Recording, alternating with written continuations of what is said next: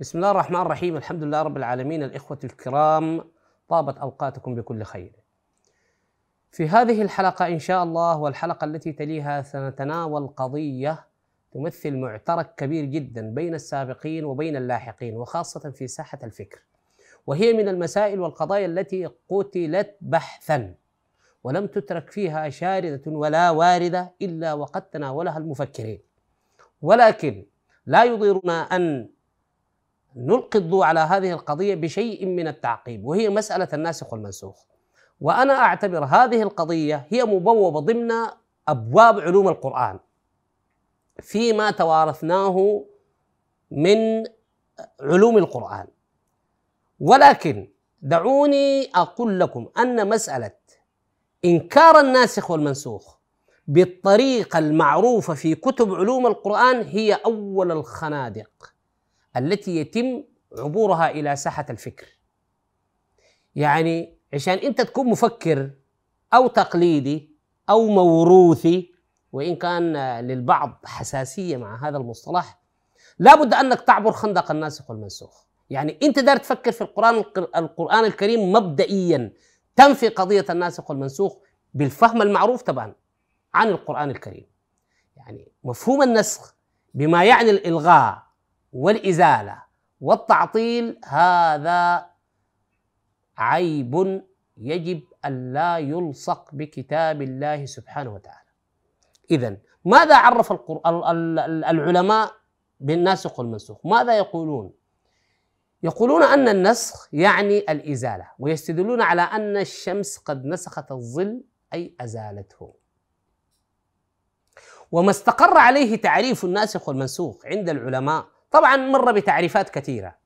وأي عالم بيجي يعرف عليه كيفه اللي هو بزيد وبنقص المفهوم هو التعريف الذي استقر عليه مفهوم النسخ في علوم القرآن هو رفع حكم شرعي بحكم شرعي آخر متأخر عنه. رفع حكم شرعي متقدم بحكم شرعي آخر متراخي أو متأخر عنه. يعني باختصار تنزل آية من السماء تحمل حكم شرعي معين ثم تأتي آية فتنسخ. الآية السابقة وبالتالي تبطل الحكم الذي كان معمولا بها. باختصار شديد ده آخر تعريف يمكن استقر عليه مسألة الناسخ والمنسوخ في علوم القرآن. ولكن إذا نظرنا إلى كتاب الله سبحانه وتعالى بمفهوم النسخ سنجد أن القضية مقلوبة رأسا على عقب. مفهوم النسخ في القرآن يعني الإثبات. يعني باختصار شديد مسألة أن النسخ يعني الإزالة والإلغاء لا أدري من أين جاءوا بها بل وضعت كثير من الهالة حول هذه القضية. وفي خبر يروى عن علي بن أبي طالب أنه سمع رجل يتكلم في أمور الدين في إحدى المساجد فقال له هل تعلم الناسخ والمنسوخ؟ قال لا قال هلكت وأت... هلكت وأهلكت بمعنى أنك إذا لم تعلم الناسخ والمنسوخ لا يحق لك أن تتكلم في الدين ولا أن تتكلم في القرآن الكريم. قضية الناسخ والمنسوخ. بل وأن العلماء بوبوا فيه ابوابا ما, ما نسخ حكمه وبقي خطه. وهذا هو الشائع.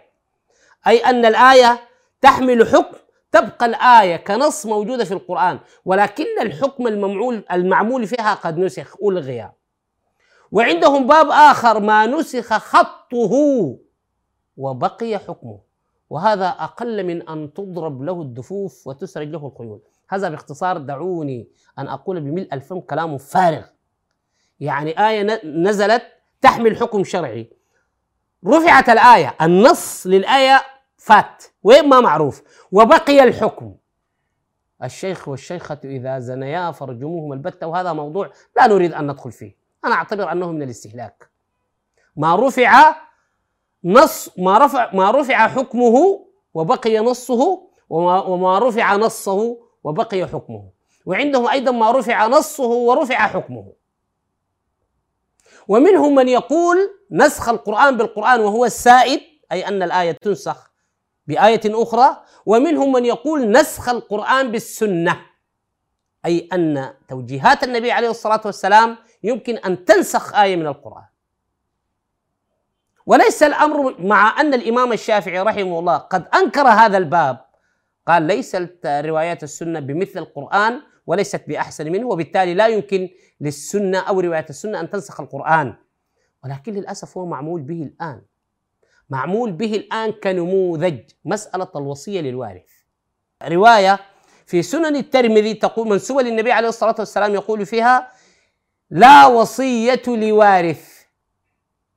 هذا هذه الرواية نسخت الآية 180 من سورة البقرة. كتب عليكم إذا حضر أحدكم الموت إن ترك خيرا الوصية للوالدين والأقربين بالمعروف حقا على المتقين قالوا هذه الآية التي تقر الوصية للوالدين والأقربين نسخت أبطل حكمها بالتوجيه النبوي لا وصية لوارث بل معمول به الآن في قانون الأحوال الشخصية. في معظم الدول العربية لا سيما في السودان الآن سنتطرق إلى هذه القضية عندما نتكلم عن العلاقة بين الوصية والميراث بشيء من التفصيل. دعونا الآن في مفهوم الناسخ والمنسوخ. مفهوم الناسخ والمنسوخ بمعنى الإلغاء والإزالة لا مكان له من الإعراب وإنما مفهوم النسخ هو الإثبات. وحتى في محيط التخاطب عندما أقول لك ائتني بنسخة copy paste يعني لما أقول لك داير نسخة هل معناها داير حاجة تلغيها ولا تثبتها لي نسخة copy paste نسخة. ده مفهوم النسخ في القرآن الكريم. وعندما نتطرق للآيات بشيء من التفصيل سيتضح هذا المعنى جليا. ما يود الذين كفروا قوله تعالى وهذه الآية التي يستدلون بها على أن النسخ يعني الإلغاء. ما يود الذين كفروا من أهل الكتاب ولا المشركين أن ينزل عليكم من خير من ربكم. والله يختص برحمته من يشاء. والله ذو الفضل العظيم ما ننسخ من آية أو ننسها. نأتي بخير منها أو مثلها. ألم تعلم أن الله على كل شيء قدير؟ إذا الآية تتحدث أصلا عن ما يود الذين كفروا؟ ما يود الذين كفروا من أهل الكتاب ولا المشركين. الآية تتحدث ما نزل على أهل الكتاب والمشركين. كيف تعامل معه النص القرآني قال ما ننسخ من آية أو ننسها. هنالك خيارين. الآيات الأحكام التي وردت عند أهل الكتاب القرآن تعامل معها على احتمالين. إما أن تنسى ومفهوم النسيان هو الترك والإهمال والتغافل والتغاضي عن الشيء. أو النسخ. ما نسخها جاء بمثلها copy paste يعني إذا كان هذا الحكم الشرعي معمول به عند أهل الكتاب ويصلح لزمان نزول الرواية أتى آتى الله بمثلها في القرآن الكريم. أما التي أنسيت وتم التغافل عنها استبدلها الله بأحسن منها. أين مفهوم الإزالة هنا؟ ما ننسخ من آية أو ننسها. العطف بأو. نأتي بخير منها. الخير منها هي بديل للتي أنسيت.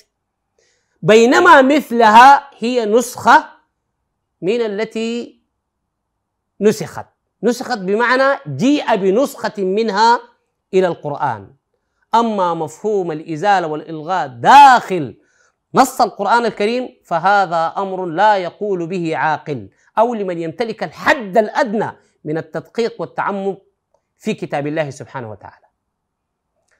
في الحلقة القادمة سنحاول نطرح أسئلة لكل إنسان يدعي وجود النسخ في القرآن الكريم بمفهوم الإلغاء والإزالة سأتوجه له بأربعة أسئلة. فإن أجاب لها فليفعل ما يحلو له. ولكن وحتى لو استعان بجوجل ولو استعان بكل علماء الدنيا لن يستطيع الإجابة عن هذه الأسئلة. إلى أن ألتقي بكم في الحلقة التالية من هذا الموضوع. أترككم في حفظ الله. ورعايته السلام عليكم ورحمة الله تعالى وبركاته.